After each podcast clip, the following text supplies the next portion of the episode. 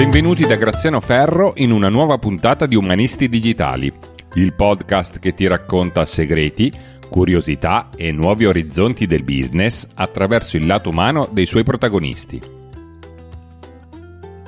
Iscriviti al podcast per non perderti l'uscita dei nuovi episodi. Chi decide? Chi decide per te? Sei tu l'artefice del tuo destino? Hai presente quella scelta che ti ha fatto battere forte il cuore? Da quel punto in poi è cambiato tutto. Se hai una visione del mondo, impegnati per concretizzarla. Cerca di fare di tutto per renderla reale. Sembra la trama di un film, magari una commedia romantica e oggi siamo con un marketing coach per vocazione growth hacker Vuoi scoprire il suo superpotere? Seguimi, entriamo nella vita di O Philosoph, come lo chiama suo nonno con affetto. Sono Davide Angiulli e sono un marketing coach.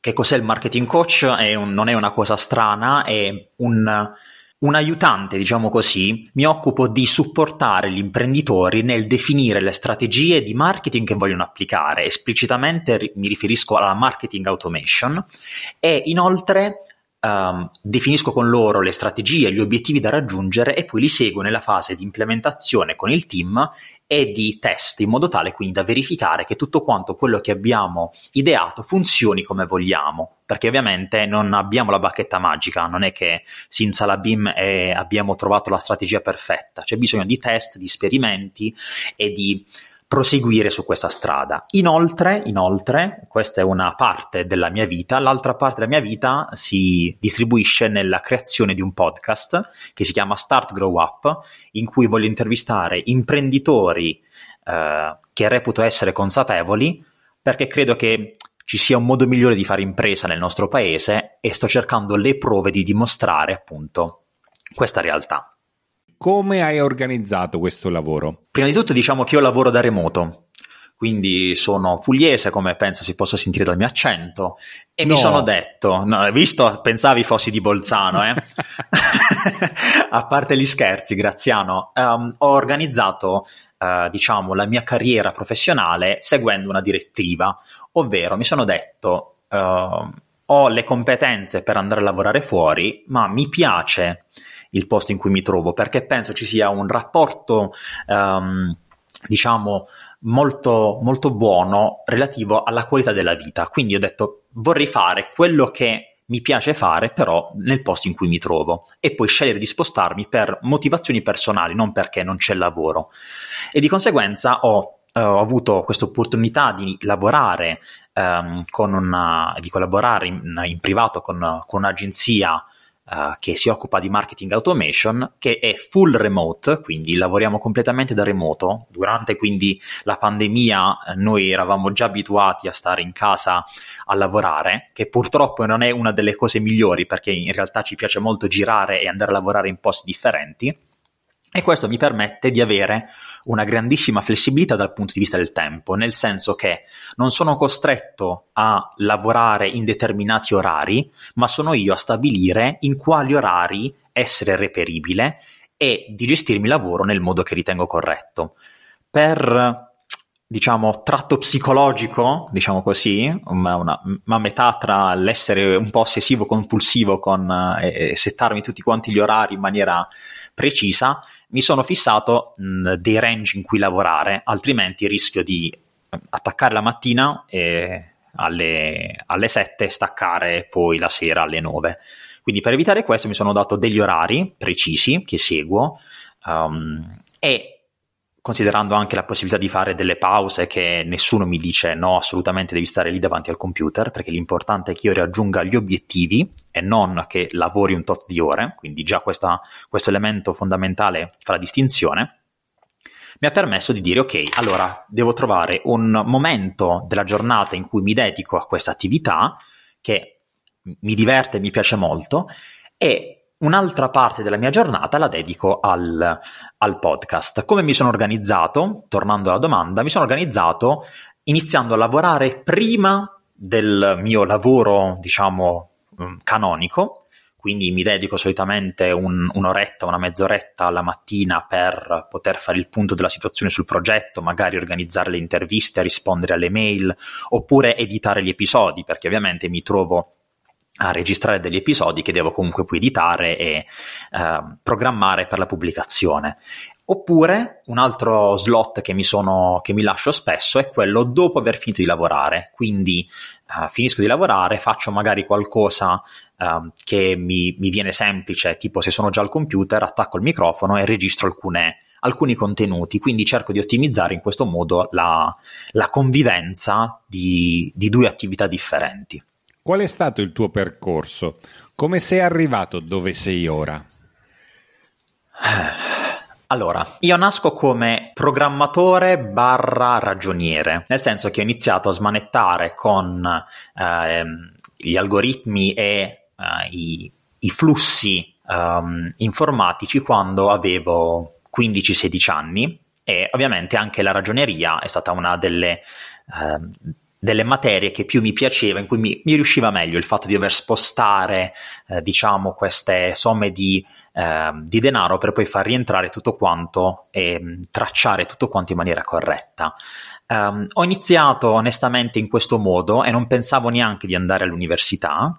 Uh, perché avevo l'agenzia di famiglia di assicurazione avviata, quindi potevo, tra virgolette, rilassarmi, mentre invece ho scelto no, preferisco andare in università e ampliare le mie possibilità. Ho iniziato anche a lavorare in assicurazione, ho lavorato per 5 anni in assicurazione, però sentivo che né la, l'assicurazione né economia e commercio, che era l'università che avevo scelto, facessero il caso mio. Quindi ho finito economia e commercio la triennale e mi sono detto ok, cosa faccio in questo caso? Cambio completamente percorso oppure cerco di ritornare da dove vengo, quindi da fare qualcosa che fosse metà tecnico e metà um, creativo, più che altro più che creativo, relazionale e psicologico, preferisco definirlo io, perché sono sempre stato appassionato di, di psicologia e questa unione l'ho ritrovata nel marketing. Ho fatto quindi un, master in marketing in inglese nel, nell'Università di Bari, l'Università di Bari, e questo mi ha permesso di confrontarmi con uh, colleghi della mia età che avevano già un modo di approcciarsi differente, quindi lavoravamo molto spesso al computer, facevamo presentazioni, eh, essendo il corso completamente in inglese ci confrontavamo con professori stranieri, quindi anche una cultura lavorativa eh, differente e questo mi ha portato poi pian piano a maturare quelle che erano le mie, le mie idee sul, sul, mondo del lavoro. Um, dico la verità, non ho mai accettato uh, quelli che erano i dogmi tipici del, del, nostro paese, ovvero devi trovarti un, un lavoro sicuro, uh, lavorare quel tanto che ti basta e poi poter um, evadere il fine settimana, uh, trovati una paga che ti faccia vivere abbastanza bene e non chiedere di più e aspetta fino alla pensione. È una cosa che non ho mai sopportato perché credo fondamentalmente che il lavoro sia una delle massime espressioni di noi esseri umani quindi esprimere noi stessi tramite il lavoro è il nostro modo di essere, il nostro modo di giocare, di continuare a divertirci, anche perché fare per 30, 40, 50 anni uno stesso lavoro senza che ti diverti mi sembra un pochettino che sia tempo sprecato. E per questo poi, con una serie di combinazioni fortuite che a me piace definire fortuite, ma in realtà è il muoverti in direzione di quello che potrebbero essere le, le opportunità, quindi se ti inizi a muovere invece di rimanere fermo ad aspettare, le tue, le tue probabilità crescono, quindi la fortuna non è più un, un qualcosa che accade, ma qualcosa che contribuisce a far accadere. E ho avuto questa possibilità di conoscere imprenditori che hanno voluto scommettere sulle mie potenzialità, quindi ho abbandonato l'agenzia di assicurazione di famiglia e ora lavoro nel mondo del digitale che mi permette di esprimermi al meglio. In più il progetto è nato proprio di supporto a queste idee, il progetto del podcast è nato proprio di supporto a queste idee, perché mi sono detto se um, tanto ho insistito che ho trovato quello che volevo e potevo fare, forse esiste là fuori qualcun altro che ha le stesse problematiche e che vuole conoscere modi diversi di fare, di fare quello che dovrà fare per, per il resto della sua vita. Qual è il tuo prossimo progetto o orizzonte di cambiamento? Orizzonte di cambiamento penso che sia da guardare non solo a livello lavorativo, ma anche a livello personale, nel senso che uh, per il mio modo di vedere il personale e il lavorativo si confondono molto spesso, non sono due ambienti completamente separati. Quindi sto cercando in questo periodo di rivoluzionare completamente il mio modo di essere, sia per una crescita personale, ma soprattutto anche per una modifica delle abitudini, modifica delle abitudini per tornare a godere appieno del mio tempo e di conseguenza dedicarlo a quello che effettivamente mi fa stare bene, mi piace fare.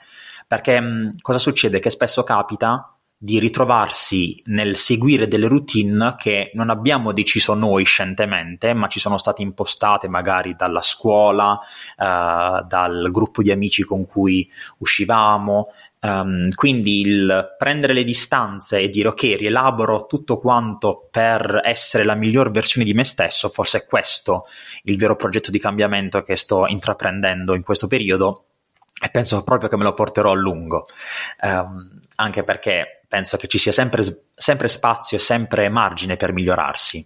Dal punto di vista lavorativo, cosa vorrei fare in questo caso però?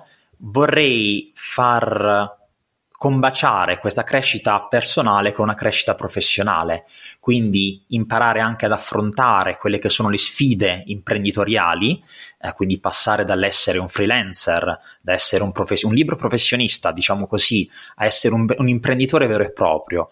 Magari la differenza non è così tanto eh, marcata, diciamo così, però ci sono um, degli elementi che differenziano secondo me il professionista dall'imprenditore. Ovviamente oltre alla gestione della complessità che è classica di un'attività di impresa, anche il, il rischio. In questo caso il rischio quando sei libero professionista cade principalmente su di te, se non soltanto su di te, quando invece sei un imprenditore diventi responsabile anche di altre persone e penso che questa sia una responsabilità che voglio prendere non so se sono pronto, ma lo scoprirò e sicuramente eh, imparerò facendo. Sono sempre soddisfatti i tuoi clienti? Cosa apprezzano di più di quello che fai per loro? Cerco con il lavoro che svolgo ogni giorno di creare valore e dare loro valore. Cosa significa per me dare loro valore?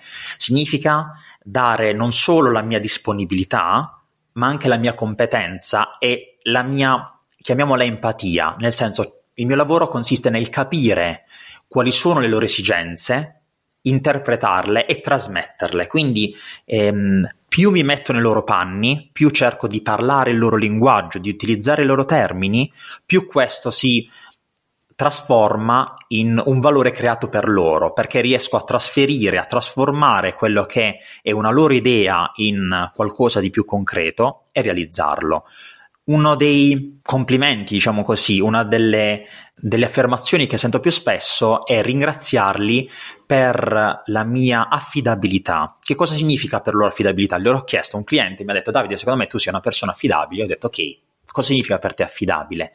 Significa che fornisco l'informazione giusta al, al momento giusto, quando c'è bisogno di fornirla, anche forse prima rispetto a quando è necessario, proprio perché eh, reputo che la fiducia in un rapporto lavorativo sia fondamentale.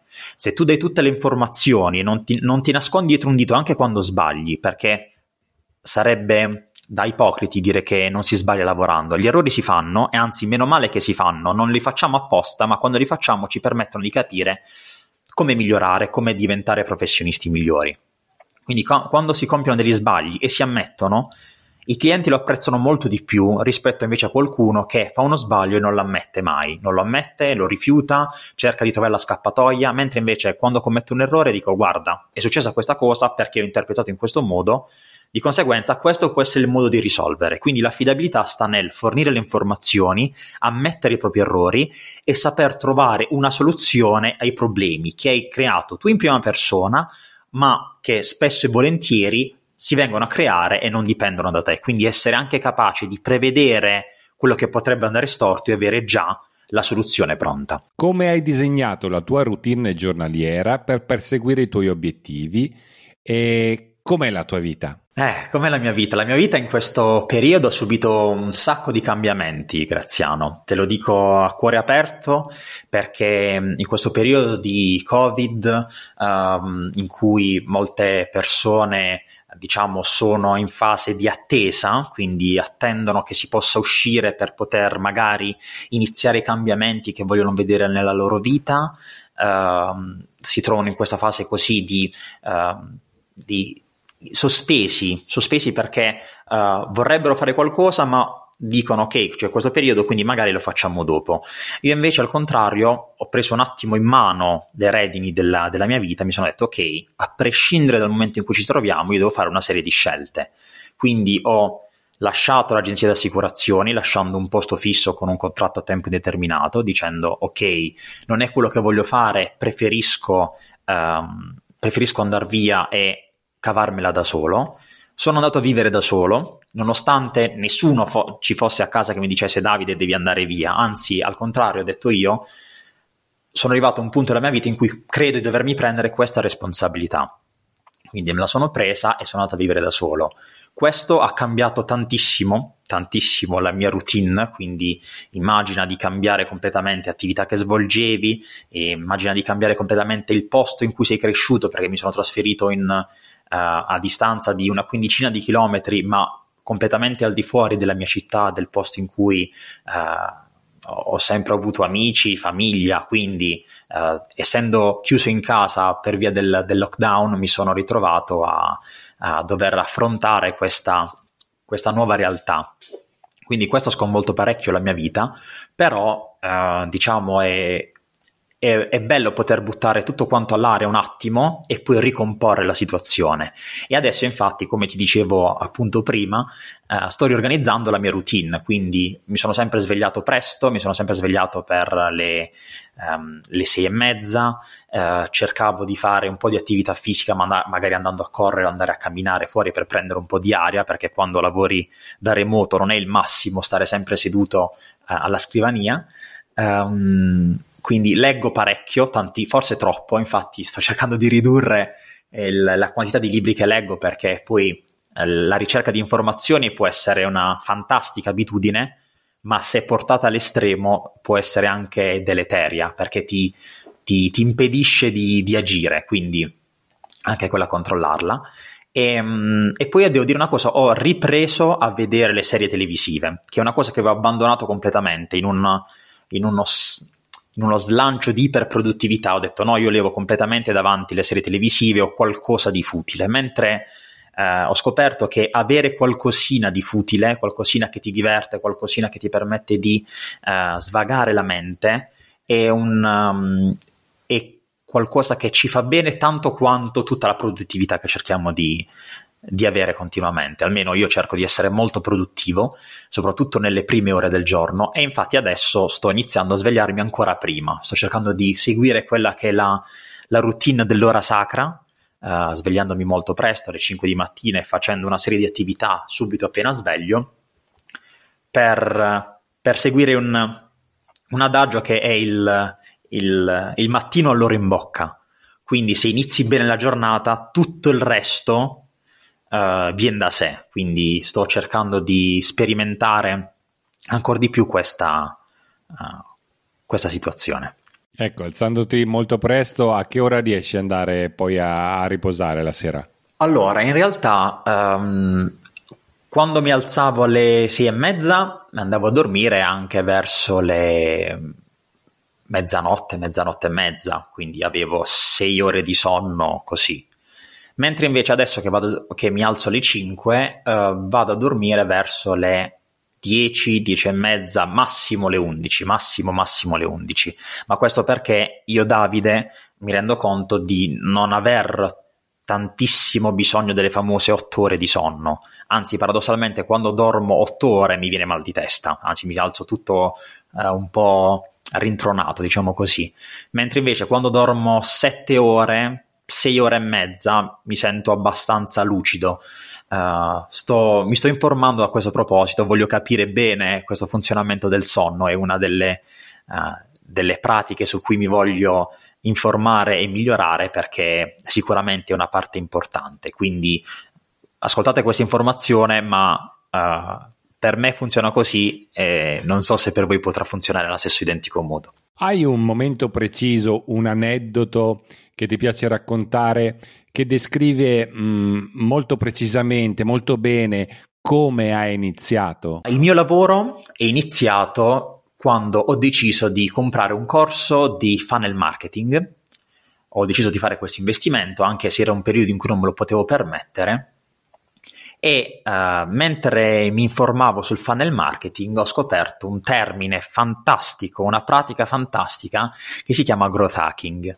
Il growth hacking mi ha incuriosito da subito, essendo un grande appassionato di imprenditoria lean, lean startup e in generale tutto quello che è il modo snello di fare impresa e di conseguenza ho approfondito. Questo approfondire mi ha portato a, um, a scegliere uh, di fare uh, come tesi di laurea appunto uh, una tesi specifica sul growth hacking.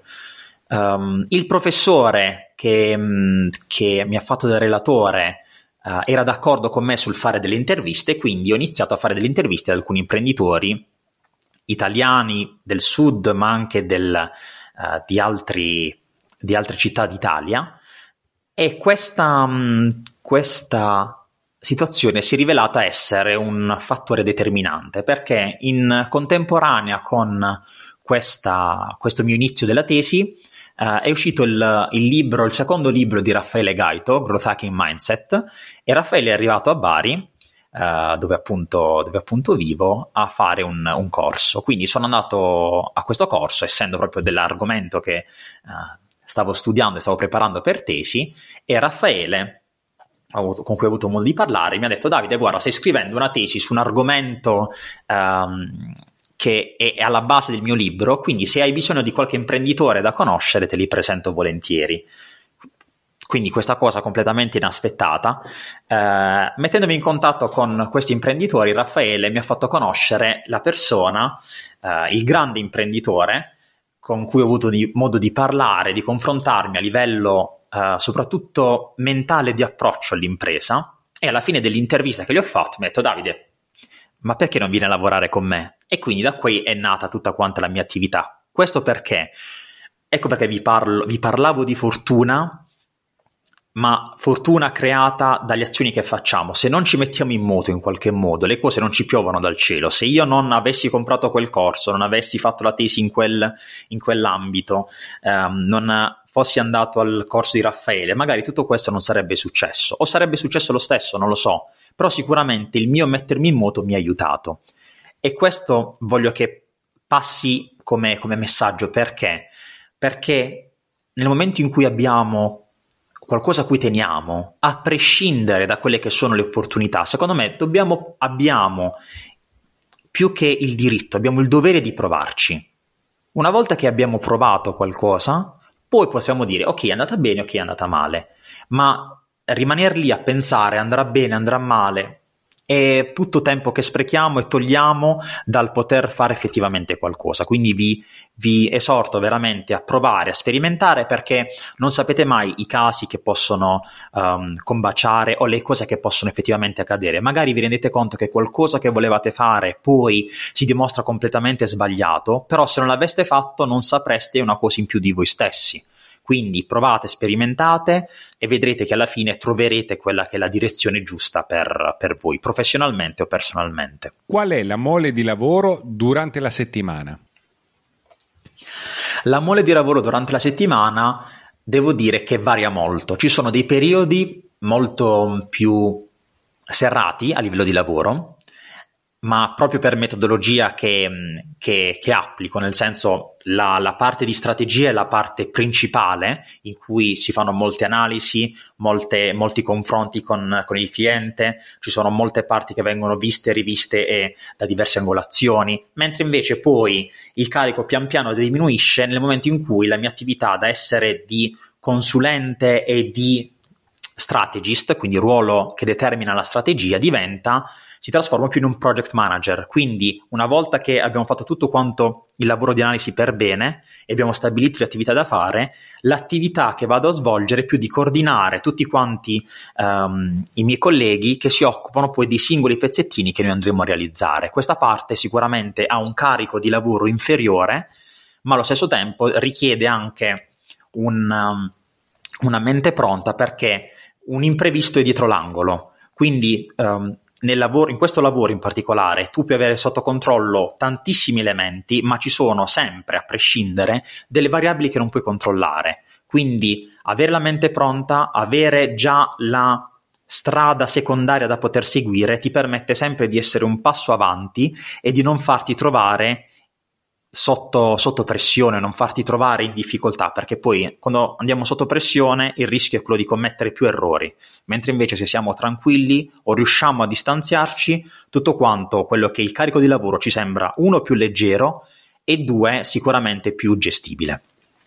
Con che criterio sviluppi i tuoi contenuti? Cos'è che ti ispira? Come ti organizzi? Allora, i contenuti che creo principalmente si basano su quelli che sono tre elementi. Um, infatti il podcast in generale um, verte sugli argomenti della crescita imprenditoriale consapevole. Perché crescita imprenditoriale consapevole? Perché vedo principalmente l'attività di impresa come un percorso di crescita personale e professionale che ci porta a diventare e a manifestare okay, nel mondo quello che è appunto il, la positività, il cambiamento, il miglioramento che l'impresa è in grado di generare. Di conseguenza, gli argomenti che tratto sono argomenti che trattano principalmente il mindset imprenditoriale, che si distingue dal modo vecchio di pensare a cui siamo magari abituati e con cui siamo cresciuti. Quelli che sono degli elementi importanti per prendere poi il controllo di se stessi, quindi argomenti come la gestione del tempo, argomenti come i bias cognitivi, argomenti come l'organizzazione delle attività, la creazione appunto delle abitudini, delle routine, tutto quanto quello che può venirci incontro per organizzare la nostra vita al meglio. E poi abbiamo la parte consapevole. La parte consapevole è una parte molto importante perché rappresenta forse quello che è il fulcro di tutto quanto, ovvero il fare qualcosa perché si è coscienti di tutto quanto quello che questo comporta, ma soprattutto perché non lo si fa solo e soltanto per un fine materiale, quindi per, solo il de- per il denaro. Non è che il denaro sia, sia malvagio, per carità, è un'ottima cosa, ma è un mezzo per un fine, non il fine. Nel momento in cui confondiamo il denaro con il fine, succedono cose non molto piacevoli, mentre invece nel momento in cui ci rendiamo conto che il denaro è il mezzo che ci permette di realizzare al meglio il fine, quindi creare valore per i nostri clienti, creare valore per i collaboratori con cui ci incontriamo, creare valore anche per noi stessi, quindi è questo alla fine il, la, la, mia idea di creare valore, creare valore per tutti quanti quelli che sono i soggetti coinvolti nell'attività di impresa, allora qui sì che effettivamente iniziamo a fare la differenza e anche noi personalmente e professionalmente ci iniziamo a sentire molto più sereni, molto più leggeri e anche molto più, più impattanti. La tua famiglia ti capisce? Questa è una domanda molto interessante. La mia famiglia non penso abbia mai capito tantissimo quelle che sono effettivamente queste, queste, mie considerazioni, nel senso che sono sempre stato visto un pochettino più come un, uh, un filosofo, diciamo così. Mio nonno mi chiama in dialetto barese un filosofo perché mh, dice spesso che io parlo molto uh, delle cose che vorrei fare, che voglio fare, come secondo me potrebbero essere fatte le cose, però poi dice, eh sì, però il mondo praticamente è diverso. Io su questo non, non metto mai in dubbio che sia effettivamente diverso, però se tu hai una visione, è tuo compito cercare di concretizzarla. Magari quello che tu vedi non esiste ancora, ma hai le possibilità per realizzarla. Se invece ti basi soltanto su quello che esiste, eh, come, come, diceva Ford tanto tempo fa, se avesse chiesto ai suoi clienti che cosa volevano, gli avrebbero, gli avrebbero chiesto cavalli più veloci. Non che i cavalli fossero un problema, però se ti distanzi un attimo da quella che è la tua, um, la tua visione attuale e guardi più lontano, riesci a vedere uh, un, una soluzione diversa, un modo diverso di fare le cose che magari al momento non ti era venuto in mente. Davide, cosa vuol dire per te essere ricco? Eh, Per me essere ricco è una cosa su cui ho riflettuto molto ultimamente, Graziano, quindi ti ringrazio per questa domanda bellissima. Per me essere ricco è, significa prima di tutto poter godere appieno del mio tempo, essere il padrone del mio tempo, quindi sapere che scelgo di dedicare il tempo per fare un'attività rispetto a un'altra. Essere ricco significa anche essere in salute, quindi avere la possibilità di godere effettivamente del tuo tempo. Quindi è come se per essere ricco dovessi avere una gerarchia di elementi che ti permettono di, di, dire ok, effettivamente mi sto godendo tutto quanto quello che sono riuscito a creare. E soprattutto uh, essere ricco significa saper dire abbastanza, saper dire ho abbastanza. Um, sono sempre stato affascinato da quella che è la cultura buddista e ho letto alcuni libri a questo proposito e leggevo appunto che uno degli elementi che più ci porta ad essere uh, frustrati, ad essere infelici e a, a sentirci poveri è proprio il fatto di confrontarci continuamente con gli altri, il fatto di aver raggiunto qualcosa e non saper dire ok, per me questo è abbastanza, ma voler di più, di più, di più.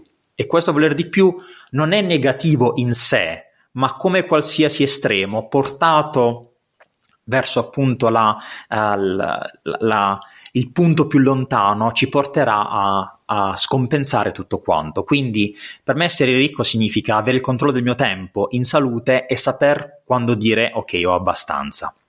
Chi vorresti che parlasse al tuo funerale e che cosa ascolteresti in questo discorso? Uh, mi piacerebbe che parlassero i miei nonni parlassero i miei nonni di me e um, mi piacerebbe che dicessero che nonostante tutte le situazioni in cui mi sono sempre ritrovato, eh, ho trovato il modo per fare quello che volevo, come volevo, seguendo le mie regole e mm, senza accontentarmi di, uh, di quello che mi era, stato, mi era stato propinato. Quindi il fatto di essere riuscito in qualche modo a, a trovare il modo.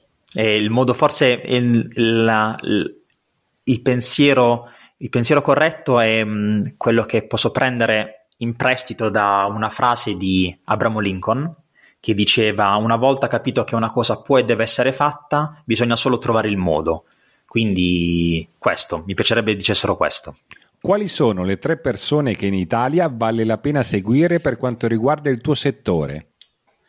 Allora, per quanto riguarda il mio settore, le tre persone in Italia che conviene seguire sono sicuramente Raffaele Gaito, cioè detto così in maniera uh, immediata, Giulio Gaudiano sicuramente. Giulio è una persona che io ho uh, rivalutato molto perché uh, ho avuto delle situazioni in cui non, non capivo se mi piacesse, se centrassi in, in, in empatia o meno e nel momento in cui l'ho visto effettivamente fare delle, delle attività pratiche, ho detto ok, è, è, un tipo che mi piace, secondo me è una persona molto pragmatica, quindi vi consiglio di seguire lui. Su Raffaele non, non ho detto altro perché eh, per me veramente è eh, un esempio e un mentore da, da seguire eh, oltre che un bravissimo professionista, creatore di contenuti, imprenditore, blogger e tutto quanto. Quindi eh, l'aspetto umano in questo caso, secondo me, è molto molto più importante di quello che è un aspetto professionale molto molto importante. Sul terzo nome, un professionista che mi piace molto, che fa content marketing, è um, Alessio Beltrami. È una persona che non ho mai seguito assiduamente, ma quelle poche volte che ho seguito è sempre stato in grado di fornirmi dei, dei bellissimi spunti, quindi dico Alessio. Tre libri assolutamente da leggere e perché? Primo, libro assolutamente da leggere, si chiama Unscripted di MJ De Marco, è un libro che tratta di come uh, la nostra società ci parli di imprenditoria ma senza effettivamente, anzi ci parla più che altro del mondo del lavoro allontanandoci da quello dell'imprenditoria, mentre invece l'imprenditoria è spesso è, è forse l'unica eh, effettiva possibilità che noi abbiamo per diventare persone migliori, creare valore e soprattutto ottenere quello che vogliamo e quello che pensiamo di meritare. Quindi assolutamente una lettura da fare, è un mattonazzo da 700 pagine, però siate persistenti perché è veramente un libro che ne vale la pena. Poi La felicità fa i soldi di uh, Davide Francesco Sada e Enrico Garzotto, i Money Surfers. È un modo di vedere la finanza personale, quindi roba alla Kiyosaki, Padre ricco, padre povero, eccetera, non so se avete sentito parlare, però vista in maniera molto più consapevole, che significa che effettivamente la ricchezza non è soltanto esteriore, quindi materiale, ma anche ricchezza interiore. Se vogliamo essere persone ricche, dobbiamo essere ricche dentro e ricche fuori, quindi una, un accoppiamento veramente fantastico. E molto del loro pensiero ha condizionato poi quelli che sono stati i miei ragionamenti futuri. L'ho, l'ho letto 3-4 anni fa questo libro, se non ricordo male, ed è stato uno di quelli che mi ha poi indirizzato pian piano verso il capire qua, quale fosse la mia visione dell'imprenditoria. Terzo libro che consiglio, Delivering Happiness, che è la biografia del fondatore, in realtà più che altro più che il fondatore, il CEO, che non sempre sono la stessa cosa, di Zappos, che è Tony Heisch, che dovrebbe dirsi così se non l'ho detto bene, uh, scrive H-E-I-S-H, che purtroppo è venuto a mancare recentemente, molto giovane, ma è una biografia bellissima perché parla di come il fare impresa sia proprio un'attività capace di sconvolgere quello che è il mondo e portare valore all'interno sia dell'organizzazione ma sia ai propri clienti. Quindi come proprio il consegnare scarpe, perché, Scar- perché Zappos fa questo, è uno dei più grossi e-commerce di scarpe al mondo, sia un modo per appunto consegnare la felicità, come dice il testo del libro. E a proposito di felicità, cos'è secondo te la felicità? Quel momento che ti permette di essere la versione migliore di te stesso, ma nel momento in cui ti, re- ti, rendi conto di essere felice è passata, quindi è qualcosa che puoi go- soltanto godere nel momento presente e non qualcosa che puoi aspirare ad essere, non puoi aspirare ad essere felice. O lo sei o non lo sei, ed è una cosa che per fortuna il momento, essendo sempre il momento, tu hai sempre il modo di essere felice o infelice, questo dipende da te e soprattutto dal dal non essere troppo concentrato sul voler provare la felicità. Infatti si dice sempre, se uno ricerca la felicità, l'unica cosa che troverà sarà l'infelicità. Qual era uno dei tuoi più grandi sogni da bambino? Era fare il calciatore, come, come forse tanti ragazzini come me volevo fare il calciatore, ma perché? Non mi fregava, a dire la verità, di diventare famoso, soldi, cose del genere, anche perché penso che nessun bambino avesse mai desiderato questo, anche se ne ho conosciuti. Ehm, ma in realtà per me era fare il calciatore perché potevo passare il mio tempo con... Uh, giocando, stando con delle persone con cui mi piaceva stare, con cui condividevo delle, um, un modo di vivere simile. Quindi posso dire che in realtà il, il, mio sogno da bambino non era tanto fare il calciatore quanto il circondarmi di persone di, con cui condividessi i valori, eh, con cui condividessi il modo di vedere il mondo, con cui anche confrontarmi, crescere e migliorare. Hai a disposizione un solo desiderio. Cosa domanderesti al genio della lampada? Ehm, di poter imparare più velocemente. Questo è sicuramente il desiderio che esprimerei. Non tanto la lettura, ma proprio l'apprendere come una spugna tutto quanto quello che, che leggo. Davide, io ti ringrazio. Siamo arrivati alla fine della nostra intervista. Hai qualcosa da aggiungere a, a quanto detto? Magari una domanda che non ti ho fatto a cui eh, ti farebbe piacere rispondere? Un consiglio che darei a, a tanti ascoltatori eh, e che darei a me stesso se mi trovassi eh, dall'altra parte del, eh, diciamo in questo caso del microfono, eh, o se, tor- o, se tornassi indietro nel tempo sarebbe ehm, impegnati a fare le cose piuttosto che cercare di farle in maniera perfetta. Quindi seguire l'adagio fatto è meglio che perfetto, perché spesso finiamo per rimandare, rimandare, rimandare qualcosa che invece fatto e messo nero su bianco uh, ci permette di, di, crescere, di migliorarci, mentre invece rimanendo nella nostra testa fa soltanto una cosa, inizia a stagnare, inizia a, a creare problemi, a creare problemi in noi e questo sicuramente è qualcosa che vi auguro di evitarvi sempre.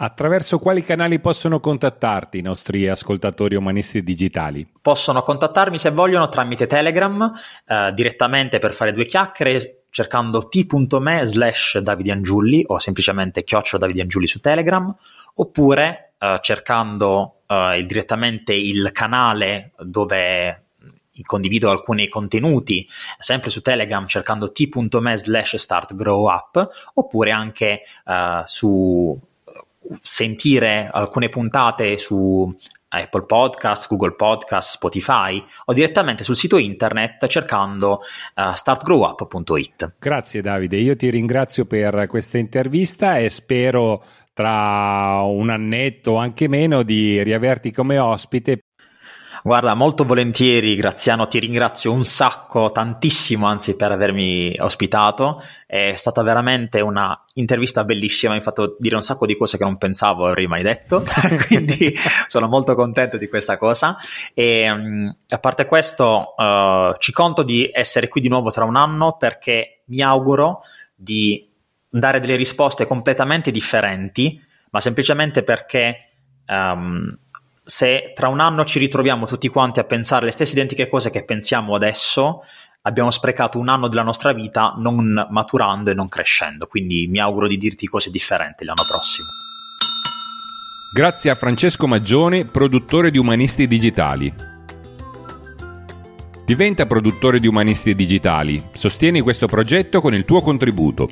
Il link lo trovi in descrizione oppure cercalo su patreon.com Umanisti Digitali. Lascia un commento o una recensione a 5 stelle se ti è piaciuta questa puntata. Scrivimi su Telegram a chiocciola Graziano Ferro per lasciarmi un saluto, una domanda o una critica costruttiva. Guarda la descrizione dell'episodio per i riferimenti più interessanti degli ospiti, dei libri o dei temi trattati. Grazie, alla prossima!